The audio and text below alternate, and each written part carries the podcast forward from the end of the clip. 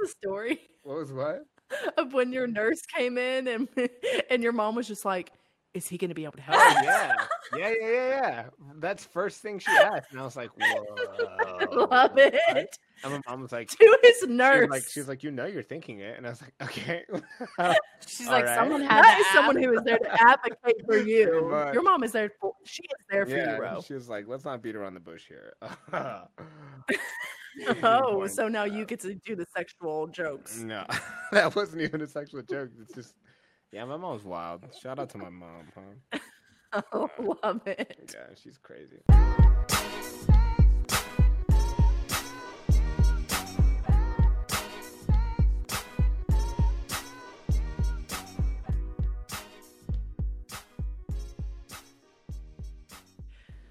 Welcome back to the Health Unfiltered podcast. My name is Nicole, and I am with my two lovely co hosts, Ro and Brooke.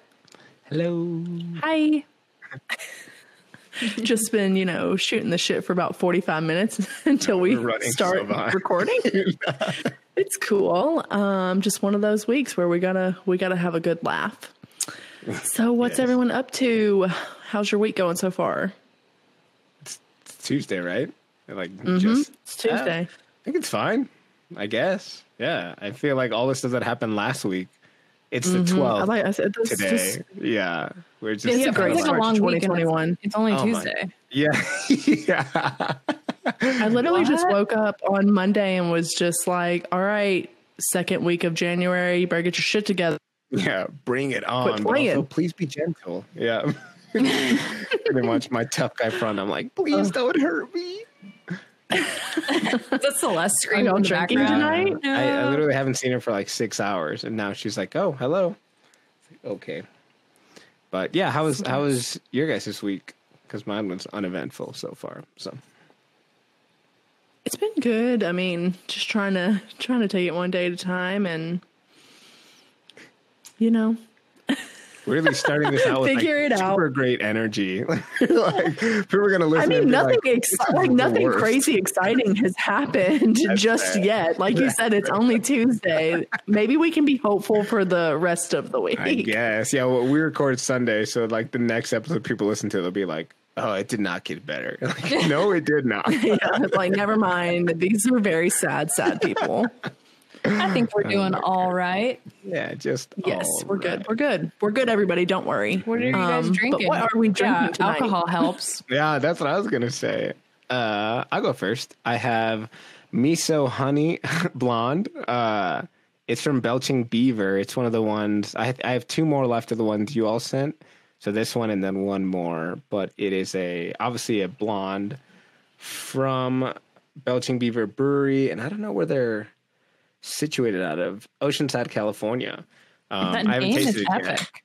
Yeah, I like it. It's like the it's a beaver with honey in one hand and a beer in the other, and he's screaming. So you know that's I only tried to pick the ones with great point. names.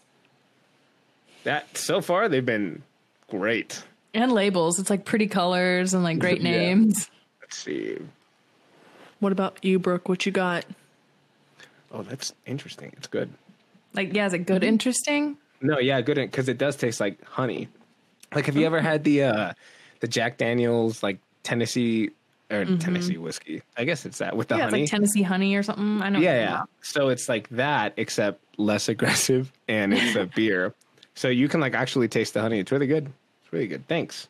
Ten We out of should do ten an to you. episode where we just take shots. Oh no! Like a shot roulette episode. Oh yeah, we definitely should. That would be Like, that'd be cool. you know, obviously not like 10 shots, but No, maybe like if you just shots. like, like one at the beginning, one in the middle, one near the end, and just see what happens. every time we make a gaff of sorts, yeah, that would be that would be great. Good God! I'd be passed out. You guys are like, I'm okay. so that would have to be like a Friday night episode. oh yeah, I would need the whole weekend because I'm old now to get over that hangover. Lord have mercy. Anyway, Brooke, what are you drinking? I've got a fine grocery store red blend from California. Nice. Uh, oh, Yeah, Brian ran to was Harris it Teeter. to your door? No, actually, Brian was being a good good boyfriend, and he went and got groceries and Good house husband. handpicked this fine grocery store wine. He's like, this one's on sale. Love I'll it. take that one. It's not bad. It's like a good medium bodied, easy drinking, nothing exciting. nice. Just how we like it. Yeah, wine doesn't have to be exciting. It just it warms our soul. Okay. what are you drinking? You're up you might need something stronger. He's like, so I have vodka Okay. and tequila mixed. with the- um, I also have a red wine, and I honestly picked it because of the label. I'm gonna show y'all. It's like a Oh my god. two fighters. punching people or two people punching each other. Yeah, two people Perfect. punching each other, like fighters. What would you call them, Ro? Your- I think those were boxers. They had the boxing gloves on, right? Boxers. Yeah. and it's from Rough and Ready Wine Productions. So mm. I liked it.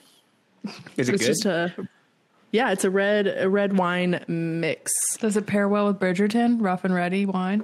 oh my gosh. Y'all need to this if you're not gonna watch it, Uh. then no more comments. I only watch the videos you send, the minute long video recordings that you sent me, okay? I mean, I just have to make my I have to prove my points. You don't have to prove anything to me. I- I'll believe you.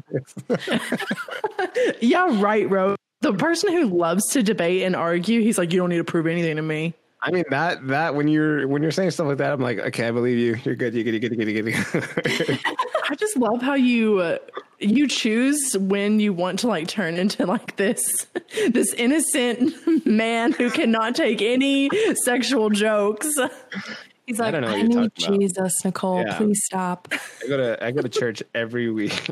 Man, I couldn't tell you the last time I went. Anyway, we're we're alienating the Christians. Um, We're probably going to talk about this on the, the podcast because spiritual health is a oh. thing. that's yeah, that's fair. Yeah, we do have. Uh, You have to believe that there's a higher power than yourself, Ro. Oh my god. Anyway, let's talk about the question of the week. Jesus. So this one is from at hannah.gip. I assume either that or Jip, G I P P. I think Gip. Uh, yeah, Gip. When battling a long healing injury, what should your intake do? Uh, for instance, does it need to drop for lack of movement or stay the same to help the body heal? A little backstory on, I assume this person's name is Hannah. Yeah, I'm Uh, Hannah. used to do Olympic lifting, uh, bodybuilding style lifting, and even some powerlifting. Uh, but she does have a shoulder injury and is now eating around 1,200 calories a day. Since her arm is in a sling and only doing very limited things with lower body. So just a bit more context. Um, but I don't think that it like. I wonder if that changes the the answers that you two would give. Yeah, definitely. It kind of does. So I kind of wanted to break down a couple things here. Um, feel free to stop me on my rant if you guys want to interject. Don't stop me now. But uh, so pretty much we always want our calorie target to find a calorie target. Let me back up. Just to find a calorie target, it's your resting metabolic rate, which is your baseline needs just to survive and exist on a cellular level at, you know, to make sure everything's maintaining, performing the way it should be. Your breathing, your organs are there, all your tissues are there, nothing's breaking down, plus your activity level. So you do have an activity level even if you're sedentary or, you know, even if you're just doing a couple little things like lower body machines and walks, that's still activity. And then we adjust from there based on your goals. So when you're injured, it's actually best not to go into a calorie deficit, but your needs will change. Does that make sense? Like you want to make sure you're maintaining things, but because your activity will naturally be decreasing, your calories will decrease a little bit to bring you to what would be your new maintenance level because you don't have this, you know, a lot of activity going on. But you don't want to go into a calorie deficit for a couple reasons. Macronutrients and micronutrients are going to be really important to repair and recover from whatever's going on. And to make sure you're getting adequate protein should obviously be a priority. And I know Hannah, I messaged her back from the podcast IG and we talked a little bit. Um, she's doing great there. But I would suggest eating more calories than that 1200 because that really is that's the baseline recommendation for a two to four year old child. Um, even if you are not working out at all and you're sedentary, I guarantee you, you still need to be eating much more than 1200 calories a day. And this is so important. Um, just like a couple things I wanted to riff on. If you're injured, things that are important adequate protein, right? It repairs sure. tissue, not just muscle. Uh, so making sure whatever's going on in your shoulder is healing has adequate proteins to, to support it. Some of the micronutrients that matter are vitamin C. We need vitamin C, for instance, to for instance to make collagen. Omega 3 fatty acids will be important, so make sure you're getting some fatty fish in throughout the week because this is going to help to decrease long term inflammation. We've talked about inflammation a lot on the podcast, and it, it serves a purpose and it's good. Uh, from an acute perspective. But if we have long periods of inflammation, that's not so great. So, omega 3 fatty acids, make sure that's in your diet or supplemented. Zinc is another one you need that for wound healing and tissue repair. You can find it in, you know, meat, for example. So if you're getting adequate protein, you should be okay on zinc. Also, vitamin D and calcium. The combo is important so they absorb correctly, but great for bone health. But if you didn't injure your bone, you also need these things for nerve signaling and muscle contraction that plays a role in that healing process. So definitely important to understand to not drop into a calorie deficit and really fuel your body to make sure it can repair itself. And um, I mean, the best way to do this would be to work with a dietitian to figure out exactly where your numbers should be to figure out your baseline, but you want to eat maintenance, not a calorie deficit to make sure that you're also preserving all that muscle mass you worked so hard to get and that you're supporting your body through the healing process.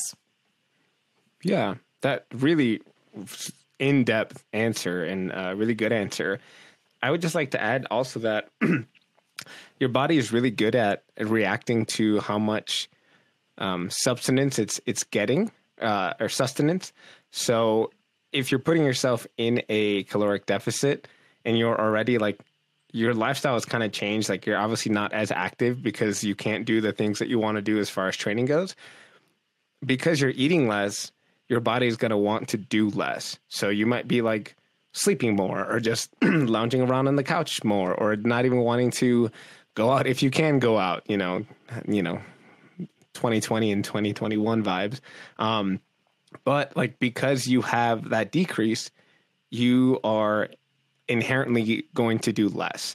So not only are you blocking the healing process, you might be, you know, adding more stress to your life because you can't do the things you want to do or like maybe a week will pass and you're like wow i haven't done that really exciting thing that makes me happy but it's because your body's like well we're not eating so we're just going to sit here. Um, but yeah you know something just to, to think about as well. The mentality all parts of health which is exactly what we're getting into today. So good answer. Yeah i agree nice all quiet. I agree. Jesus. So, uh, Coco, do you want to explain like what we're diving into today? This was kind of your idea, and I'm super excited you brought it up. Very. Yeah. So I think we've definitely touched a lot in multiple episodes about how an individual's health is impacted by many different factors. Um, so I thought and talking to you guys, like I think we all thought that it would be useful to actually dive into what this actually like means and looks like. Um, so what we're um, diving into is known as the social determinants of health, and these are the conditions in which we are born, in which we grow, live, work, and age, and they all impact ways. So these circumstances are also further shaped by the distribution of money, power, and resources on a global, national, and local level. So when it comes to health, just like many other topics, I think that we tend to believe what we've experienced or what's worked best for us is true for everyone else. So I think this is going to be a good conversation to unpack how and why each of us like approaches and or achieves health differently and i think like yeah, I think it's going to be a good conversation. I'm excited to see all of our different viewpoints and how different things have impacted each of us differently. For sure. It'll be a good talk because I get to be like, oh, your privilege helped you lose weight, right? Um, but that's like a, a real thing sometimes. Mm-hmm. Um, I know that one of the things that every every time we we write in our papers or in academia, like it's it's especially when we're talking about health and like cardiometabolic diseases, we always mention like socioeconomic status, you know, and and I think a lot of us will focus on food and exercise because when you look at it objectively, your weight or you know, uh, yeah, we'll just stick with your weight to make it simple.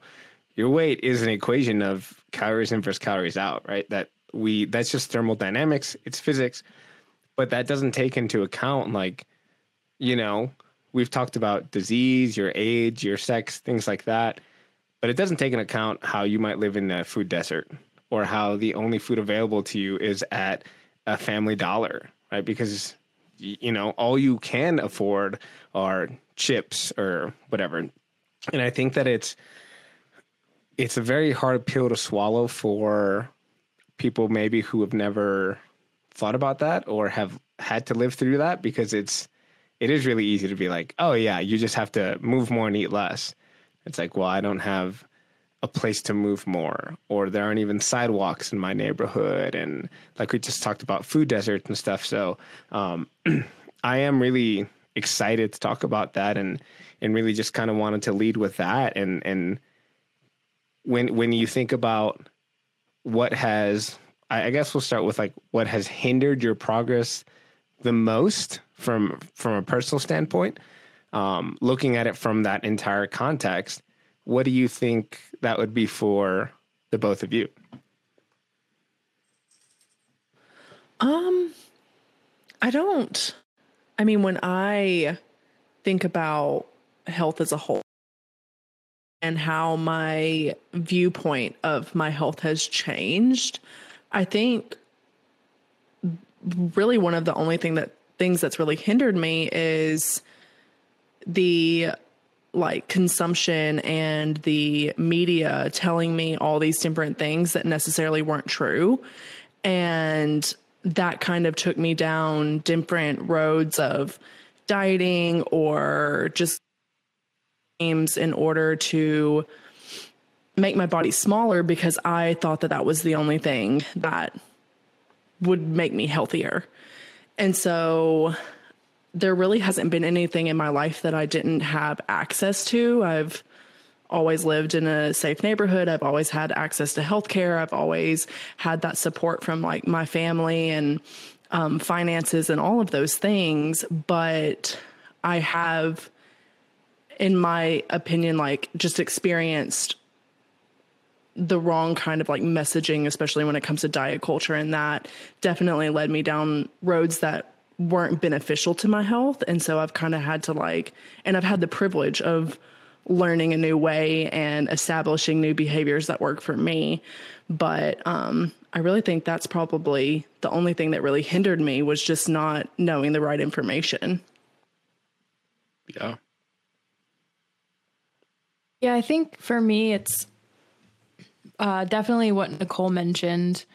I definitely have had periods of not having access to like health and medical care for financial reasons and like the struggle bus that was me being too old of an adult for my parents to help while putting myself through grad school.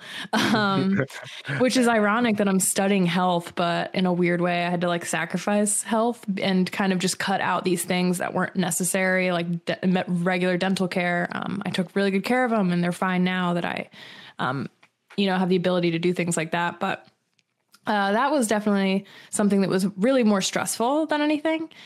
Um, I do think that, you know, I grew up in outside of DC in a place where, um, you know, I could always walk or do things. I had access to food. I've never lived in a food desert. I think that would be something really challenging that Nicole and I saw a lot of in Mississippi. I feel like we can frame so much of this conversation about some of the things that we saw uh, through our time there. Um, not to like make Mississippi the bad guy. It's just like such an interesting place. I think they call parts of it the petri dish of America, and uh, which is kind of insulting, but also that's where they do a lot of research because it's just not. It's just so different, and there's just certain things that go on there that everyone just wants to study. But that's what they call the Mississippi Delta. Yeah, yeah. The Did you ever Delta is- visit there? None. No. I, I never Did you visited. like? Did you see other parts of Mississippi besides Stark?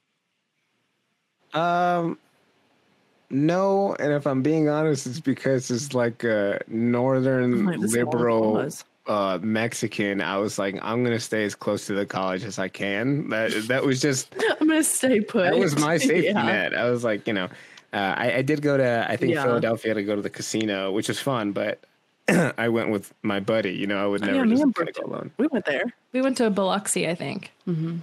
Mm. Yeah, But so, didn't we go to uh, Philadelphia for like a rotation? I can't remember. It kind of all blurs together. It's a traumatizing. We went to a lot of places in Mississippi. the Petri We dish. did. We did go all over because we worked with um Nicole. It's it. What is it that we worked with? The community nutrition stuff. Uh, WIC. We did WIC, which was really interesting because we did go to re- really rural parts of Mississippi, which were absolute food deserts. So when you're trying to help someone with guiding, like how do I feed my child and I, and like your only option is a McDonald's and a gas station, Yeah. it's just crazy. Yeah, like make sure you get your greens. And they're like, we haven't seen green in months. And you're like, okay. I have canned spinach at the Dollar General. Like Yeah. seriously, It it's just a is whole nother ballgame. Um, yeah, I guess for uh, just to answer my own question too, I I I grew up in a you know suburban home with a strong uh, family structure and have never. My parents had really good insurance, which was good because I got hurt a lot, uh, and you know had to have braces and all that stuff. So I, when I think about it, I think the the one thing that I guess hindered me might have been just like ignorance, maybe just because like it's not something that we talked about growing up, or it's not something that we we think about because you know my my family is was I mean we're a, a Mexican culture where like we we love food and we love being creating memories. And I I don't think that I even remember like you know my cousins being told to like be skinnier or smaller my my siblings but that also could be because i wasn't paying attention. Like i definitely know that the females in my family were treated differently because they're latinas you know? So there's like a a history of like hey women should kind of be like this and men should be more like this whatever. But for me it was like i didn't even realize that i was like a fat kid or something until one of my friends or the doctor i think we talked about episode one or whatever it was like you're obese. And i was like mm, i don't even know what that means. Like i'm just a just a healthy husky boy. Like my mama says i'm growing and i need to eat. Um but yeah like i i've had the the luxury and the privilege to to be able to like if i wanted to join a gym my my parents were like well we moved into this house and we can just buy gym equipment it's like okay cool. Uh and that's that's probably one thing that i remember posting about like years ago uh, years ago maybe last year uh, when i was home that like i had the the ability to like mess up on my own and not be scared to go to a gym and stuff and think about what people thought of me because it was just like i'm going downstairs and i'm alone so i can just kind of do whatever. Um so i think yeah the the thing that maybe hindered me the most or the thing that least helped was just that i i wasn't told that there's like health things you have to consider when it comes to eating and, and activity. Um but yeah. Thanks mom and dad. Thanks for all that you do and did. Okay, so seeing that socioeconomic status um, arguably impacts our health the most, is this something you think we as we as in the healthcare world should address or take into account as much as we should, or like what are your all's thoughts on basically how this would affect helping other people? Yeah, so the like the social determinants of health are basically divided into these five different categories, socioeconomic status being one of them. And that actually accounts for around 40% of um, like the impact that it has on an individual's health. And then health behaviors comes after that. And then the other three are genetics, medical care, and environment. So I think that socioeconomic status is definitely something that we don't take into account as much as we should when we are thinking about an individual's health or even if we're thinking about an entire community's health. And I think that, you know, growing up or even now, I still hear a lot of people use the argument of, oh well they're just like victim blaming. They're just they're not working hard enough. Um, this is on this is on them 100% on them. And i do think that it's unfair when there are these other factors that are involved. And if socioeconomic status is 40% of our health and like what either drives us towards health or away from health then why are we not talking about this more? How can we talk about this more? And how can we actually change it in order to see positive impact in individuals' lives and communities and entire cultures? You know, and I think that's a conversation that we definitely need to start having. And not only do we need to start having that conversation, but we need to start coming up with like these interventions or this problem solving to really dive into like why does this specific community or um, socioeconomic status why are they so much more prone to be able to be healthy and this group over here isn't? Yeah. I totally missed that we didn't even define the five categories. No. so it's genetics medical care mm-hmm. socioeconomic environment and health behaviors. Yes Got and it. the health behaviors and the socioeconomic status is going to have the most impact. Those two things, um, genetics, environment, and medical, really only going to be about 10 to 20% each when it goes to like impacting a person's health. Yeah. That's interesting. I almost feel like the medical care gets lumped into socioeconomic status too. Like, mm-hmm. you know, yeah, I you mean, can't control your genetics. Sometimes medical care, you know, I was one of those people that fell through the cracks for whatever reason. I wasn't even eligible for um, Obamacare. So I had to pay a fine and no one would give me health care. so it was great. and that was, it was just like a weird fluke because of state laws and federal laws and blah, blah. But I mean, so it's hard and like not feasible to even you know, it's just not feasible for people to even have that access. So you you might not be able to control one, two, three, four of these things, and we have one thing. It's like you can determine your behavior, but still, I think like all those other things impact your behavior. The behaviors. Yeah. yeah. They're inter- and they're all interconnected because if you live in a food desert, that's going to be environment and socioeconomic factors and then that's going to impact your health behaviors. Yeah. So you can't just take one and be like, well, you can do this, you can control this, because all those other factors are going to have impact on that factor as well. Yeah.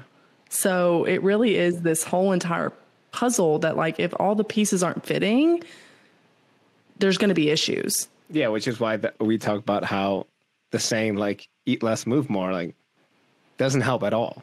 It's like mm-hmm. super shitty advice when you when you think about getting healthier, losing weight.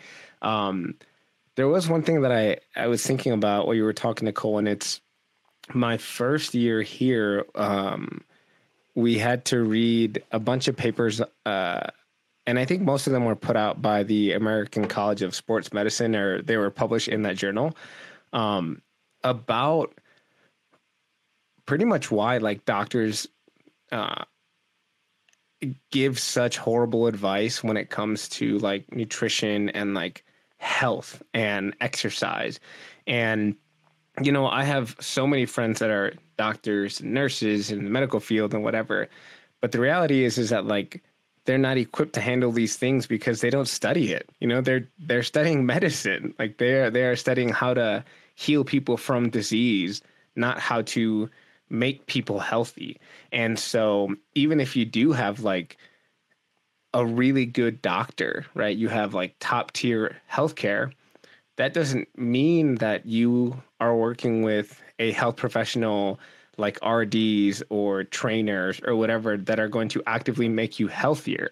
And so when you go to your doctor and they said like, "Hey, you need to lose weight, like 40 pounds."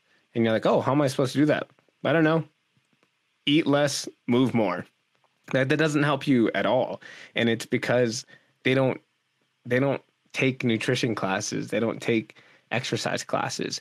And so even if we have what we think is access to really, really good information and doctors and healthcare, like you may just not be looking at the right places. And it's because we've been taught, and for the most part, I think we can agree that when you when someone says they're a doctor, you're like, oh, okay, you know how to make me healthy, you know how to keep me healthy. And it can just be something like, how do I lower my cholesterol and how do I get fit? But they don't know the answers to that because they don't have to. That's not their job. Um, so just something to to think about as well is that even if you do have access to a lot of the knowledge and a lot of the resources, if you're not allocating it in the right spots, then it's kind of a moot point too. Yeah, and I think even if those doctors do have, you know, a tidbit of advice or direction, it's still only this one five minute conversation. Yeah. And they don't really get to dive in further and really provide ongoing support. And then not like not even be able to provide ongoing support, but they also don't know what resources this individual has access to. And even if they do ask that question of what resources do you have access to, they can't change it. Right. They can't all of a sudden make you have an awesome Kroger one mile away from your house. they can't all of a sudden, you know, make sure that you have transportation. I think when we think about this and when we talk about it, it can seem very overwhelming because it's just like, what difference can we really make? And yeah, I don't like it's hard to just think about all these different pieces that matter so much and trying to decide like how can we change this? How can we change this for the better of everyone? Well, I think this is why Mississippi was just so interesting because I think as practitioners, we have this idea of if I give someone the knowledge and they feel equipped and like they have that, they're armed with knowledge that they can execute this thing and change, and they can't. And so, in environments like Mississippi, they would do research like this. And one of the interesting things they did find, and a lot um, of areas that helped was having community support when you were mm-hmm. trying to make changes. So even if you didn't have a great environment where it wasn't very walkable or you know there you did live in a food desert there was power and still having the support of a community to work together to hold each other accountable and try to change some little things about the environment or problem solve things to commit to making health behavior changes. So I thought that was really powerful. That's something I, I definitely learned from a lot of the research that was being done in Mississippi. Um, and I can't for the life of me remember it was extension. That's who what I was thinking of Nicole. Okay, yeah. We worked with extension a lot and they go into different communities and they have community outreach and they would do things like um, they were on this like gardening kick when we were there because you can't buy fresh produce at a family dollar. And like an overwhelming amount of Mississippi, your only access is like a Dollar General, a Family Dollar in some of these small towns. So they were trying to figure out ways to do that and having community gardens paired with the education and the community support that would start to make lasting change. But that's because you're you're starting to think about people as whole people and you're not just thinking about like oh here's this exercise and nutrition advice. Right. And i also remember us too about when we were in our master's program that if you are interested in getting into community and helping communities have these different resources that are going to be helpful, especially in regards to health and well being, you can't just show up and just be like, hey, this is what you need, and like, I'm going to give it to you. You have to include those individuals into the conversation because this is their community that you are a guest in. And I think that is another thing, you know, even if we do see that something should be implemented, you know, across the country and all different kinds of communities, we still have to like go into that community with respect and ask is this something you all want? Is this something that will be helpful to y'all? And like, how can y'all be a part of this? Yeah. For sure. That buy-in is critical. Yeah. Oh yeah, for sure. Uh, I also think, you know, something that you you you said made me think about um, how there recently has been like a really big push in uh, diversifying dietetics. Like I know Nicole, you and I like raised money to to give to. Uh, I think it was called Diversified Dietetics, right? That foundation, because the reality is, is like if you have all these people who are you know majority white majority um have a good socioeconomic status like Yeah. have all the support and you send them into a community that that does not eat that way does not have resources and they're like oh like here you go do this. People are like i don't i don't want to eat that. Like i why would i do that? Why would i change my entire life? Um like imagine someone coming and talking to me and being like hey you can't have tortillas. You can't have tacos. Like what? That's shit i was raised on and like i eat daily. How am i supposed to just be and have tacos now? Like no it doesn't make any sense. And so if where the information is coming from then it helps everyone else because then you get to be like hey i remember what it was like living in a food desert and now i can you know think about that. And I remember thinking that I could just go to this uh, library that had this one book on nutrition, and it was from like the 70s, and I learned all my stuff from that. You know, and and like that's super important because it allows more buy-in when people are like, "Oh, that's my person. Like I see myself in you. I see that you made changes, like and you got out or whatever." Like how can I how can I do that? Um, and that's just something I thought about when when you were talking uh, just now. Yeah, I think us as healthcare professionals, dietitians, you know, whatever our profession is, we can do our best to educate ourselves um, when it comes to different cultures and different backgrounds and different, um, you know, races and ethnicities. But that representation matters. We it, it, we still can't all just be white thin women, you know, in this field Yeah. because the individuals that come to us like we may or may not have been through similar experiences and it is important to have m- multiple you know races and backgrounds and that representation is so important and especially when it comes to providing healthcare to more than just one specific group of per- like people Well, we have like, you know, you only have one lens. Like I only know what I've experienced um, and what I've, you know, learned, but I'm never going to know how it is going to be to be in someone else's shoes. And so I think making sure that we have all these different people um, to help with policy, to help with general recommendations and guidelines, because it makes no sense. It's like everything being shaped by the 70 kilogram white male. You know, it just makes no sense to have this like one lens. Um, one of my favorite dietitians I follow, um, I think you might follow her, Nicole, is um, at your Latina, Latina nutritionist. She's great. She talks about it all the time. She's like, culturally, we eat these foods that normal American dietetics demonizes. And there's nothing wrong with white rice and beans. Like, there's nothing wrong, wrong with white rice. Brown rice is garbage. It doesn't taste good, first of all.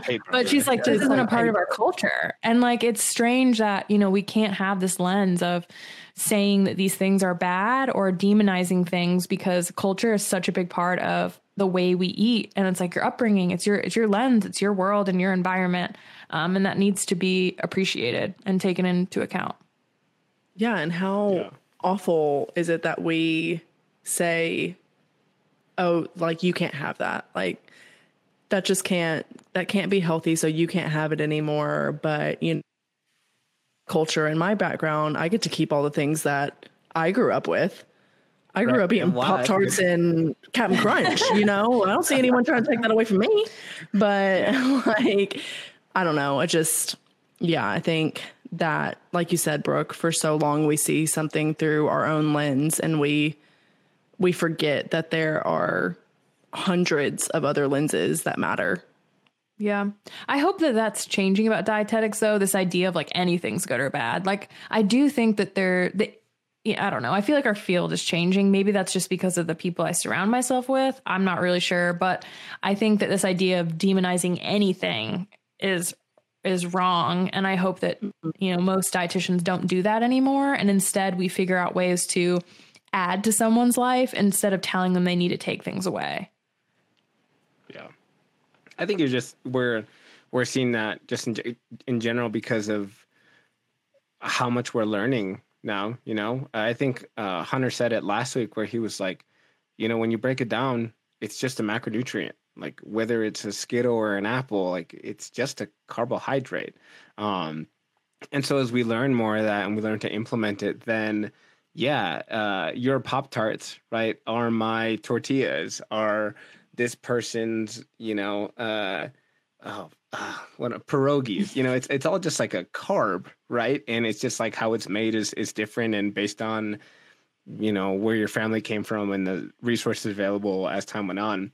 Uh, but that's that's something that's like so important to to realize, and I think that we push that now as as we're getting into a space where we're kind of educators and we're kind of the ones that are uh, the influencers of the space. Not saying we're influencers, right? But like we do have a uh, an outreach, so we get to be like, hey, remember, n- there is no good or bad. It just is what it is.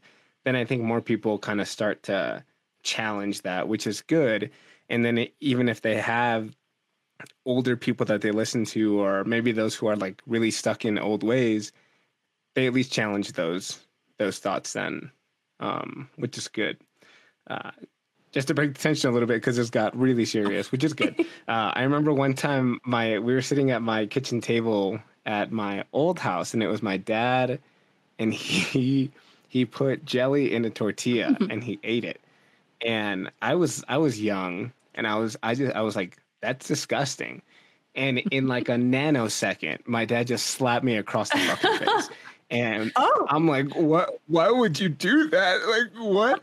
And he was like, I, I I'll never forget like the look he gave me, and he was like, "This is all we ate some days. Like, this is what I was raised at. Like, you don't ever tell someone that their food is disgusting or wrong." And I was like, "Lesson learned." From that point, I was just like, "That sounds really good for you." You know, like I could just leave it alone. That quick instant reality check. And then he's Yeah. just like, I got bitch slapped. Oh yeah, I mean, for, that's how I learned ninety percent of my lessons. But it's but it's it's real, you know. Like I hope even Casey's my taking notes. my my yeah, I just wake up to getting slapped in the face. Uh, no, but like you know, my my dad is is you know Mexican and Mexican American culture is is wildly different. But like I was mm-hmm. I was raised with the food that he ate for the most part, you know, because my mm-hmm. mom was also Mexican stuff.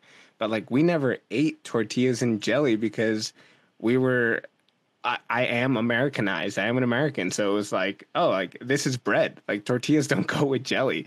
And you know, something like that has always like clearly always stuck with me. This was like 18 years ago or something and will forever stick with me because I know like I shit on southern food and okra and I call it disgusting whatever. But if like you're like, "Hey, this is my food." Um, in my culture, I'm like, "That's so great for you." Like please enjoy that. Like I'll, I'll never try and be like, you should try something else because that shit's gross.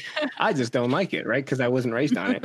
But those are things that like we should all be thinking about. And and yeah, like I think you said it best. I think Nicole or Brooke, probably both of you, like you can't say like, hey, this thing that's a big part of you, you can't have it anymore because it's bad. Like what a slap in the face to the generations that came before you and that person. So yeah. mm-hmm. And that's why I think I know Brooke does this and a lot of other dietitians that I know is we ask our clients what those non-negotiables are. What are the foods that you really love and you really want to always be in your life?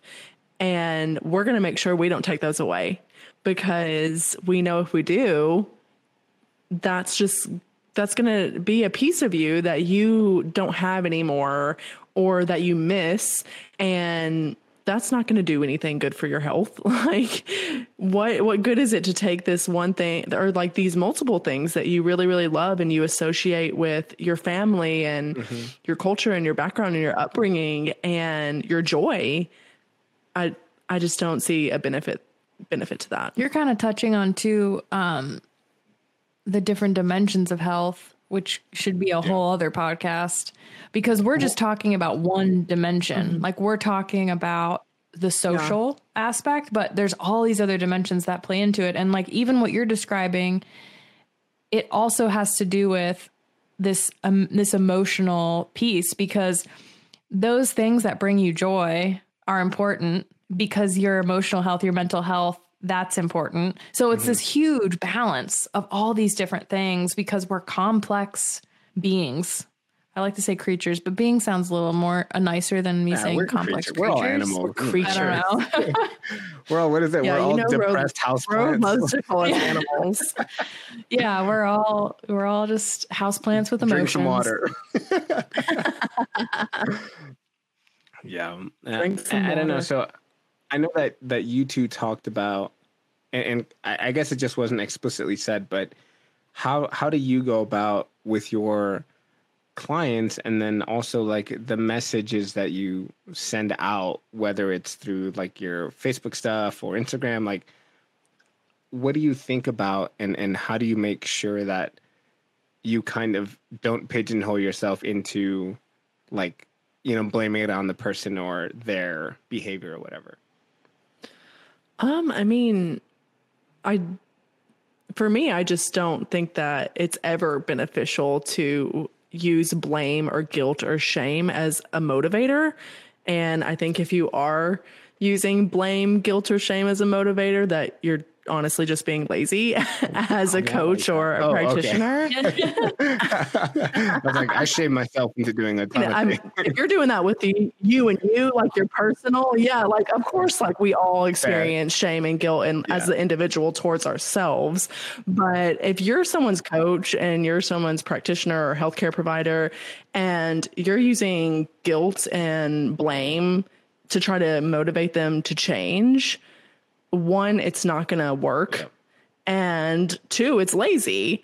You know, if you can't dive into a person and what makes them who they are and you can't ask that person hey like what does motivate you um then you probably shouldn't be coaching because if you really do want to make a positive impact in someone's life you should care you should care about what they're feeling and how you can motivate them and how you can encourage them towards their goals. Because, you know, we talk about it a lot, you know, with food guilt or, um, you know, if someone is really dedicated to exercise and they have to take a couple weeks off and then they feel guilty about that, you know, we kind of have to dive into why that is and that's where we get to remind this person that there's so much more to you than that one aspect that you feel guilty about because you had to miss for a couple days or whatever. And I think it's it's really great that we get to remind those of like, hey, but you slept like you got five amazing days of sleep this week and you stayed hydrated all week and you were able to like speak kindly to yourself and you were able to um, be around people that you love and you were able to get all this support. Um, I don't know if that no. answered your question. I just kind of like yeah, yeah, yeah. on a tangent about like. She's like, I start my coaching calls with 40 minutes of me telling them you are loved. Uh, no, but like, but it, but it's it's true, right? Because one of the things you said was, like, if you use blame, it's lazy, and it absolutely is. But also, imagine being that client and being scared to talk to your coach because you're like, oh fuck, like I didn't do what I was supposed to, and I know they're gonna get angry at me, so now I'm gonna lie about this, right? And so then the changes that we're trying to get you to do or working through, they're not gonna happen because you're not being honest. And then also like if they're if you're already blaming yourself and then you get on a call hoping to be like, my coach will help me through this, and your coach is like, wow, you really shit the bed this week. This is all your fault. You're like, all right, cool. Like that's not gonna help that person either. Um, but yeah, I you know, you you definitely Yeah, answered stop giving that. that, that question. Like what? yeah. yeah, all right, health. No. Um, yeah, it you know, it's it's it's it is lazy, I think for sure. Um, but what about you, Brooke? I think I find most people don't need people are really hard on themselves. They don't need to be you know like I think my role and the way I have a lot of my messaging through like social media channels I think is kind of how initially you asked the question. I rather encourage people to give themselves some grace and I love to give like actionable little steps and things you can do uh, so that it's just like more approachable. Because I think nutrition can be kind of daunting and exercise too. If you're not familiar with the the field of either one, there's a lot of jargony terms.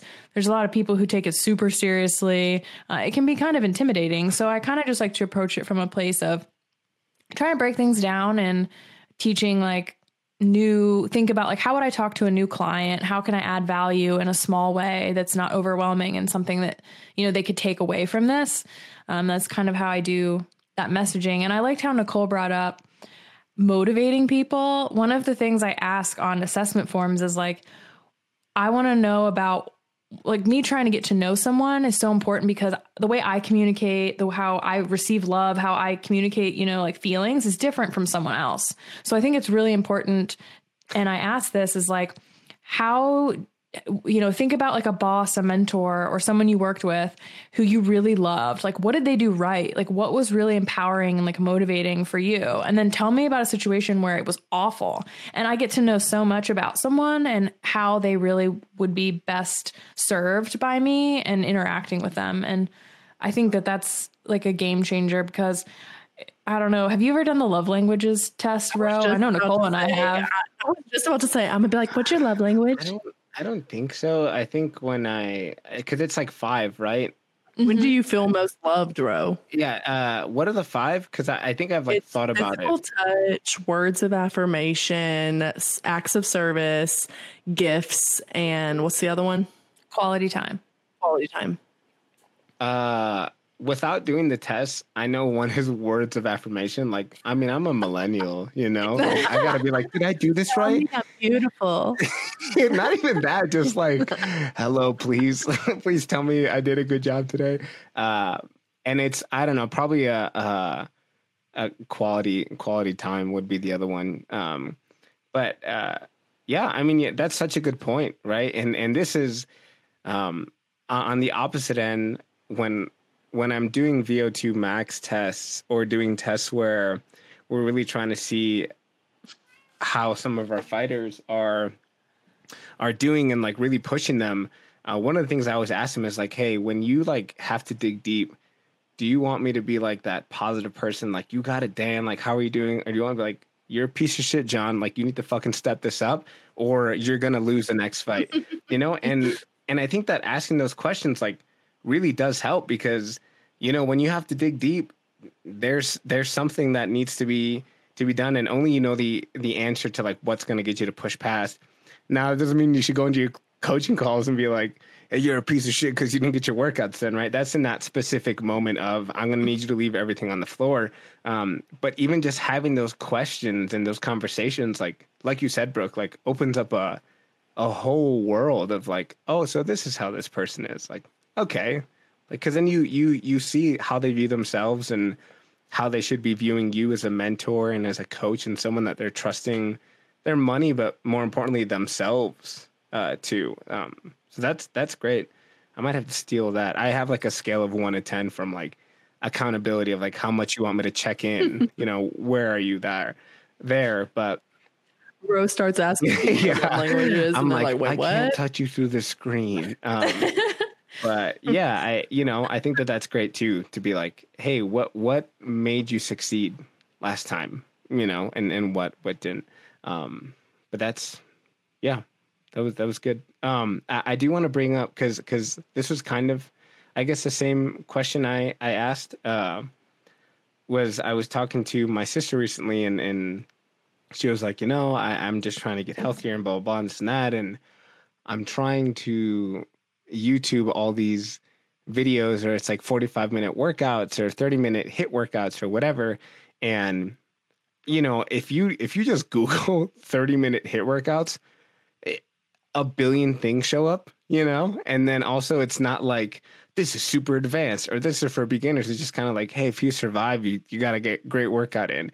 And so when we talk about uh things that you can do as far as like making those small changes that are going to help you and are going to fit within your lifestyle because you know for her she she works like a full-time job and then comes home takes care of my nephew you know uh, eats with the family and then her and her husband are up just grinding at their at their business until like 1 or 2 a.m and she's like I, I have very little time. And so i can't be like okay take two hours to drive to the gym and blah blah blah whatever like hey you know what? Walk. Walk three times this week. That's it. Like that's your goal. And that'll be your goal for the next month. And so like when we see that then we know that that affects individual factors the living and working conditions even some of her like economic factors right? Like she doesn't have the money to just like pay for a nanny and you know like have someone else build her business. So that's just like what she has to do. So and and I only got that and my sister and I like I love my sister, but we're siblings, so we fight, you know, and half the time she speaks and I'm like, "Oh, your voice just fucking annoys me," you know? Uh but I love her to death, but it was only when I when I took the sibling lens off and I was like, okay, like as a coach, how how would I help? And it was being like, "Oh, you just have to take it step by step. Just walk, you know, things like that. Um, so I think that Oh, I that's just- probably how I do that. It's just like a client coming to you, you're like, your fucking voice. No, no. it's- you know what I mean? Like, I love my siblings to death so much, but like, you grow up with them and then you're like, oh man, I'm just so annoyed by the thought of you sometimes. I mean, how many siblings really- do you have? I have three: uh, an older sister, younger brother, and then a baby sister. I guess. Yeah, She's that's a lot. You know, I only have that baby sister, and I mean, she is a lot, but I figure she's she's younger than you. Yeah. Um. But yeah, so that's good. Kind of look at these these questions. I'm like, dang, we kind of went all over the place. I know we, Yeah, it's we totally derailed from our, our little podcast question outline. but sometimes that's good. I mean, we didn't really derail. We just kind of we took it. We took a different route. derailed. to go. Uh, All right. So I guess let so what are socioeconomic factors that we should be taking into consideration more when it comes to the health of others? What are your thoughts I think there, there's Nicole? multiple things that have significant impact, but the few that stick out to me um, are the quality and the access to education, employment and income, that family and social support, and also ones that we don't talk about enough are stigma, discrimination, and racism. And those are big ones when it comes to that socioeconomic factors that are impacting health and impacting like that adv- advancement in those areas. Yeah. Uh, You know what I learned this year? And I was shook by this and very upset. I didn't realize that our property taxes were grouped by neighborhood to go to the schools. I assumed that they were grouped by county to be evenly distributed throughout the county. I I had no idea. This is so messed up. I understand there needs to be some type of structure to it. But why would it not be like a statewide or a county-wide? Because then I think you would be able to up the accessibility for so many people. But like I live in a certain neighborhood with a so- certain income level, then how is that certain neighborhood supposed to like advance if they're not getting like extra help or there's not some type of uniformity? Like why are kids on the other side of the county they might have different experiences with education than the kids in this neighborhood. Like that just makes no sense to me. Yeah, I mean, you dig into Yeah, all that well, I stuff. think All you do is get angry. they, they wanted it to be. Oh, I mean, I think What'd say, Ro? also, Oh, I, I, I, just really get think angry. As health professionals, a part of what we do should be advocacy for our communities Yeah. because we have to recognize this is so intertwined that if we're not advocating for all of these other areas of health, how can we expect someone's nutrition exercise to be working? They're worried about if they have access to a hot lunch or not at school that they might not have because their neighborhood doesn't have the same funding that the neighborhood next door has. You know, it's like it makes no sense. And I think that as health practitioners, if anyone's listening, if you take away anything from our rants, um, really look at how you can be an advocate in your local community for all these things because they affect someone's health. Yeah, Also, it's it's a privilege to be able to have health behaviors at the forefront of your concern. Being able to choose what foods you eat, what diet you go on, what exercise you partake in, and being able to change that up whenever you want and regularly, that's a privilege, especially when, you know, the things that are happening, especially in our country right now, you know, I don't have that fear walking out of my door tomorrow that something might happen to me, like a hate crime might happen to me because of the color of my skin. And that really could be like an individual's main concern for their life right now. And we have to take those things into consideration that it's not just about me getting to wake up tomorrow and stay hydrated and eat my fruits and vegetables and exercise my body. Like, there are much bigger things happening in our country, especially that impact an individual and multiple like communities and their health that like we will will not like I will never experience and I know I will never experience it. yeah. I, I think that. uh So you know, coming from the suburb of Chicago and then living in Chicago, like I, we lived on the north side, and so obviously when people think of Chicago in like a bad sense, they think about like you know murders and all this gang activity, and like so much of that is really consolidated in the south side where there is very little help. There's very little, you know, money that flows through there. So it's kind of one of those like, wait, we're all just trying to survive. But that's something that I was able to like, you know, I had the privilege of being like, hey, that's kind of not my problem. So I'll, I'll get back to it when I have like more money and like try to help then and whatnot. Then I moved to Mississippi and you know, like being on that grant with you two, like I, I learned more and I was like, well, we don't even have fucking sidewalks here. Like that was such a big thing. And part of our grant was just like building sidewalks so that people could get from one side of Starkville to the school, right? Just like making the school the central hub, which it already was, but like making more accessible. But moving out here where the Native American population, like eh, you want to talk about getting angry, right? And like we're like, why do we have these systems in place? Like, I mean, talk about a whole set of people that have just been like taken advantage of and getting like the shit on the stick since the inception of this country. And, and I don't like care if you think this is like political. It's just history, right? Like there are things that had to get done, I guess, in order for us to get to this point. But Casey had to do a report, and she said that if you look at like Navajo Nation, which is like right in our backyard, and I have students that, you know, uh, when COVID hit, they were like, "Hey, uh, I don't really have access to Wi-Fi, so all my assignments are going to be late." And like, what am I going to say? Like, oh no, sorry, you got to get it done. It's like you're right. Okay, we'll, we'll make it work. Whatever. But the, all of Navajo Nation is like the size of Utah. So think about a whole state, right?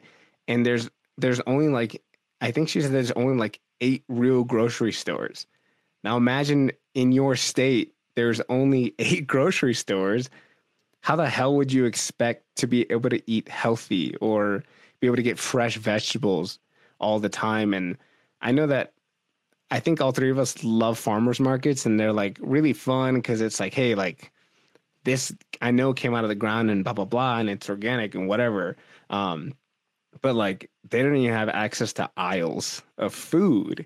And so when you think of that, and this is something I can't like really back away from because like I have students where they're like, yeah, sorry, like had to take care of my brother and sister because my mom was blah, blah. We didn't eat, we didn't have Wi-Fi, all the stuff.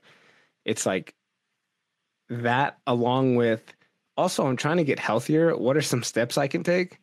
I'm like, oh man, like you, you know what? We're gonna do the best we can, but if if you don't end up looking and feeling like you're who you idolize as like this help healthy strong whatever understand that some of that is because like it's not the time you don't have the resource you have to focus on school and getting out and and doing whatever it is um and like that's just added stress that unfortunately like we can't really do much about.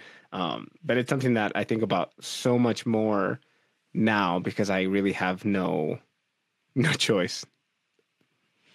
I think what's like when you kind of put it in perspective, like I practice sport, primarily like human performance and sports nutrition which is like the luxury of nutrition. Like Absolutely. it's the top. It's like the top. It's like I have met my hierarchy of needs. I've got food. I have an abundance of food. I have an abundance of money to decide what I want to do with that food and how mm-hmm. I want to change my body to be this performance machine like so it's interesting to kind of have these conversations and it kind of it really puts it in perspective it's like the my area of expertise and ideal client like they're in this place where they have this unlimited access. But for some people, it really is this hierarchy of needs of like, are the basics being met? And I think that we also need to remember as health practitioners to meet someone where they are. So, you know, it's like really taking into consideration and uh, making sure that we're aware, not just that the client's aware, but we need to be aware of all the different things affecting the decisions they make, their accessibility. Like, that's super important. Mm-hmm. Yeah. Reminds me, I think uh, we also see a lot of people right now, especially during this pandemic, where they're kind of like being for not reaching these certain goals. And what right. you just mentioned, Brooke, of this hierarchy of needs, you know, safety and security is the bottom. like that's the basic need. And then this higher self is way up at the tip top, but you can't get to that higher self unless you have the four needs below it. And right now, like living through this global pandemic, like that has jeopardized our safety. That's jeopardized our security. And it's some stressful times right now. So if we can stay safe and we can stay sane, maybe that's just what we do right now. Yeah, absolutely. Like, uh, oh yeah, let me sleep until noon because I'm depressed, and then also try to lose weight and eat healthier. Like, bro, what are you talking about? You gotta you gotta do normal stuff first. Um, but yeah, so I mean, I'm sure we for all our listeners, like you've heard it since March, but like you will get through this. And yes, it is super difficult. And I know that Brooke Nicole and I are like consistently texting each other, like, hey, we're just having a sad day today. You're like, okay, like, that's okay. I know that people on my program as well, it's like, man, I just wish we could like drink and get messed up together and just like pretend like everything's okay just once, you know. Um, mm. But this stuff is hard, like, it, and it's it's something that in the future you will tell your friends and and family and kids and whatever about, and just be like, yeah, we that was rough, and we did it, and that's that's you know maybe where I I got healthier because I changed something, but for the mo- I think for most of us, it's gonna be like, yeah, that was uh, I gained thirty pounds. It was pretty cool to be like fat and happy, but you know, after that, I had to change some stuff. Uh, yeah, check on your physical touch, uh, physical touch love language, friends. We're not okay. We're not okay. It's like this lack of mm-hmm. hugs and like actual Okay. connection. I'm because that's me. Like I'm a physical and quality time, and I can't really get either of those. Yeah. No one's hugging me. No one's here to hang out with me. Ryan, hug your lady. Come on. Caddy daddy. Give those I hugs. don't know what I'm gonna do when I get to like hug a stranger again. I'm just gonna be so happy, and I'll probably I'm not gonna hang out lie. for a I while. did it in I did that in Tampa, and I you know, was like, I feel like this is illegal, and I'm not allowed to do it.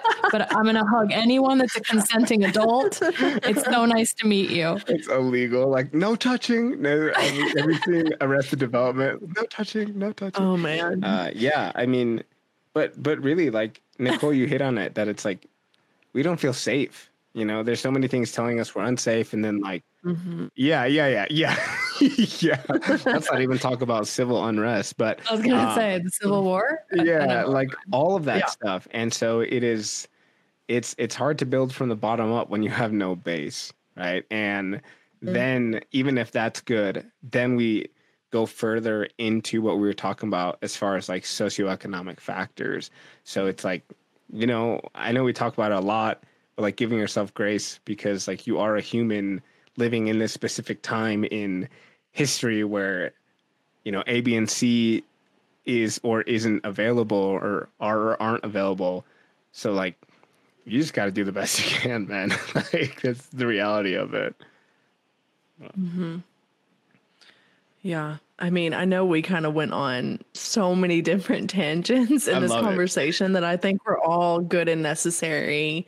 Um, but I think I really just I think we all just really wanted to touch on the fact that there's so many different factors that shape us and that either move us towards health or away from health or kind of keep us stagnant and most of those are not in our control. Um, arguably, none of them are in our control. Sometimes, like, I mean, depending on what our situation is and what our circumstances and how we were born and grew up and we lived and how we work and how we age.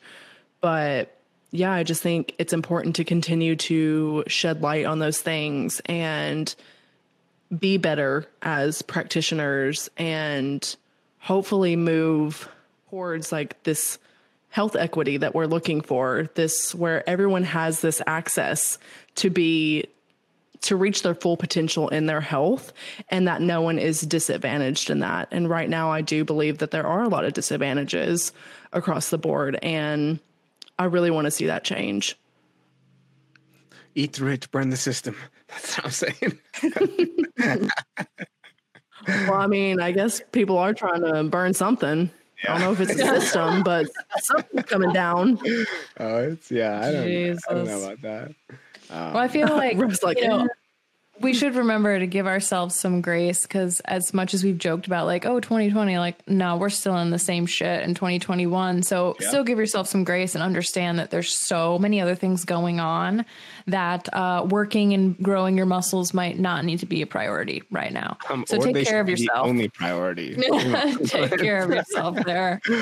yeah, yeah, and I, you know, I, I hate to say it, we're not even close to being done. So like, we have a long way to go. So Pace yourself. survive. Yeah, pace yourself. Is is is real. Yeah, one day at a time.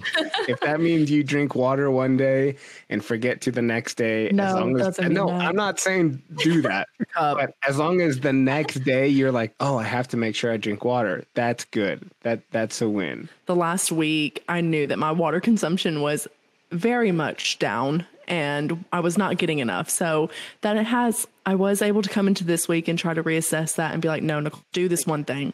See, I just do that on a weekly basis. Well, and even like, you know, I my, was like, get out. What? Oh, I was gonna say one of my clients was like, I had a, I was in a funk, but it only lasted this long. Normally, it would be this long. That's a win too. Yeah, yeah, yeah. It's like, hey, I was able to pick myself up and get back into my routine quicker than normal, and I gave myself a moment. Like that's always a win. Like we got to celebrate every little victory in our current state. Yeah, always, but especially now. Yeah, absolutely. Yep. The other day, I woke up and looked at my bed and I just wanted to get back in it, but I didn't. So Did you make it? You always make it. I did. I made it. I was like, we're gonna make this thing right now because if we don't, we're getting back in it.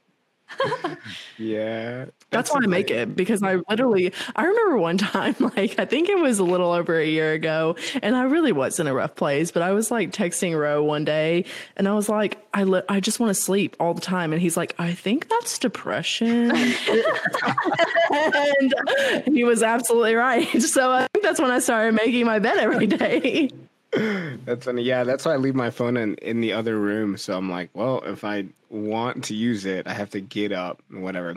I would say, and when COVID hit, this stopped. But uh, I, I like my thing was never hitting the snooze button because as soon as I hit snooze, my day started or my day like went back.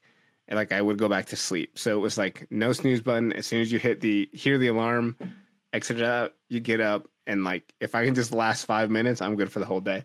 Um, but now it's like I'll grab my phone and like lay back in bed for two hours, and I'm like, oh, what's on the news? What's on TikTok? What's this and that? So uh, I think I've regressed a bit in in that realm, which is not not good, but it's good for my emotional and mental health. So we'll count it as a win. Nice. Well, I really enjoyed this conversation, y'all. too. Yeah. It was it was good. It was I hope that people listen and are like, oh, okay. You know, that's that's why I'm doing well or why I'm not. Or hmm, that was shitty advice that I gave that person or things like that. And definitely reach out if anyone's listening and has questions or wants to be pointed in the direction of other resources, because these are really important, you know, health theories that affect our lives. So we can absolutely point you in that direction. Nicole and I actually did our masters and all this good stuff. Oh yeah, public health, right? We did health promotion, which is like public health light. That's so funny. I always hated the health promo people. I was like, God damn it, you guys get all the He money. thought that it was I we took the easy way out. Remember, Brooke?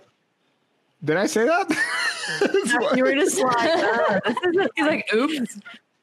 Well, I just remember I'm like, I remember. like, I don't know what you said. It wasn't those exact words, but I was like, "What do you think we did? Took the easy way out?" And you were like laughing. Oh, like yeah, probably no, because I just remember being like, I just I want money to put new equipment into the gym and blah blah blah, and we could do this through the grant. And all I remember is people being like, "We're giving out condoms on the drill field," and I'm like, God damn it, come on, can we please get some of that money? I was like, I don't Yeah. care if you have syphilis, just squat more. Yeah, exactly. I remember like one of like the um, guy coming up to us on the drill field saying that like literally saying his penis was too big for the condom to fit over. And i remember one of the other gas taking like a literal pool noodle and putting the condom over the pool noodle. And she was like are you telling me your dick is bigger than this pool noodle? Oh my oh God. and i was like oh my god where am i and what is happening? Expletive, expletive, not E for everyone. We're just we- I'm gonna have to edit that one went out. from Sorry. Rated I said E the to word. rated R. No, you got to keep it in. That's, that's No, content, I but. I, that's why I loved our jobs though, because we did everything from like you should eat more fruits and also wrap it before you tap it. No, I was at my GA desk one day and I opened a drawer and a bunch of dildos fell out. Jesus. They were used for educational purposes. They were you. I guess that's fair. Yeah. Don't, don't, don't tell me you walked in your desk and you're like, and all these dildos came out. No, yeah. Mine was just like, you know, employees being like, I didn't show up for work today. And I'm like, okay, cool. Uh, sweet. So we had very different GA experiences. I remember that one time we had to come help you with that race that started at like five o'clock in the morning or whatever. So we were there for you. Uh, was that battle at the lake? There was like some sort Yeah, of 5K, and me and Brooke had to be at the the gym at like 5 a.m. Oh, thank you so much. I had forgotten all about it.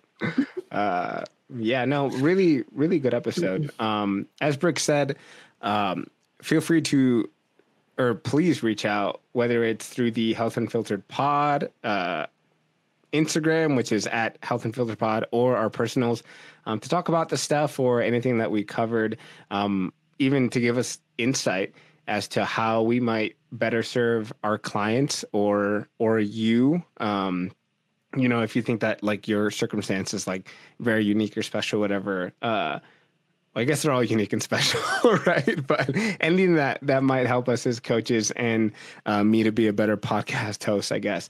Um, but continue to rate us, uh, share us, leave reviews. That stuff really does help us. Um, mm-hmm. And uh, this is episode 14 or 51 of those, so I'm glad we've survived and and done it consistently, which has been really great. Double but digits. we're we're yeah, double digits. We're doing it because we're getting um, feedback and good feedback. So please continue to do that. Um, and is there anything else that you all would like to chime in and say? No, just thank you guys for listening and loving. We're loving doing this. Sorry, that was like positive wine happy Nicole. Yeah, drink your water. We're loving doing this. Loving doing this. oh my god! All right, well, we hope we see you uh, next week. Let us into your oh, your homes and ears, and until then, cue that music. Cue the music.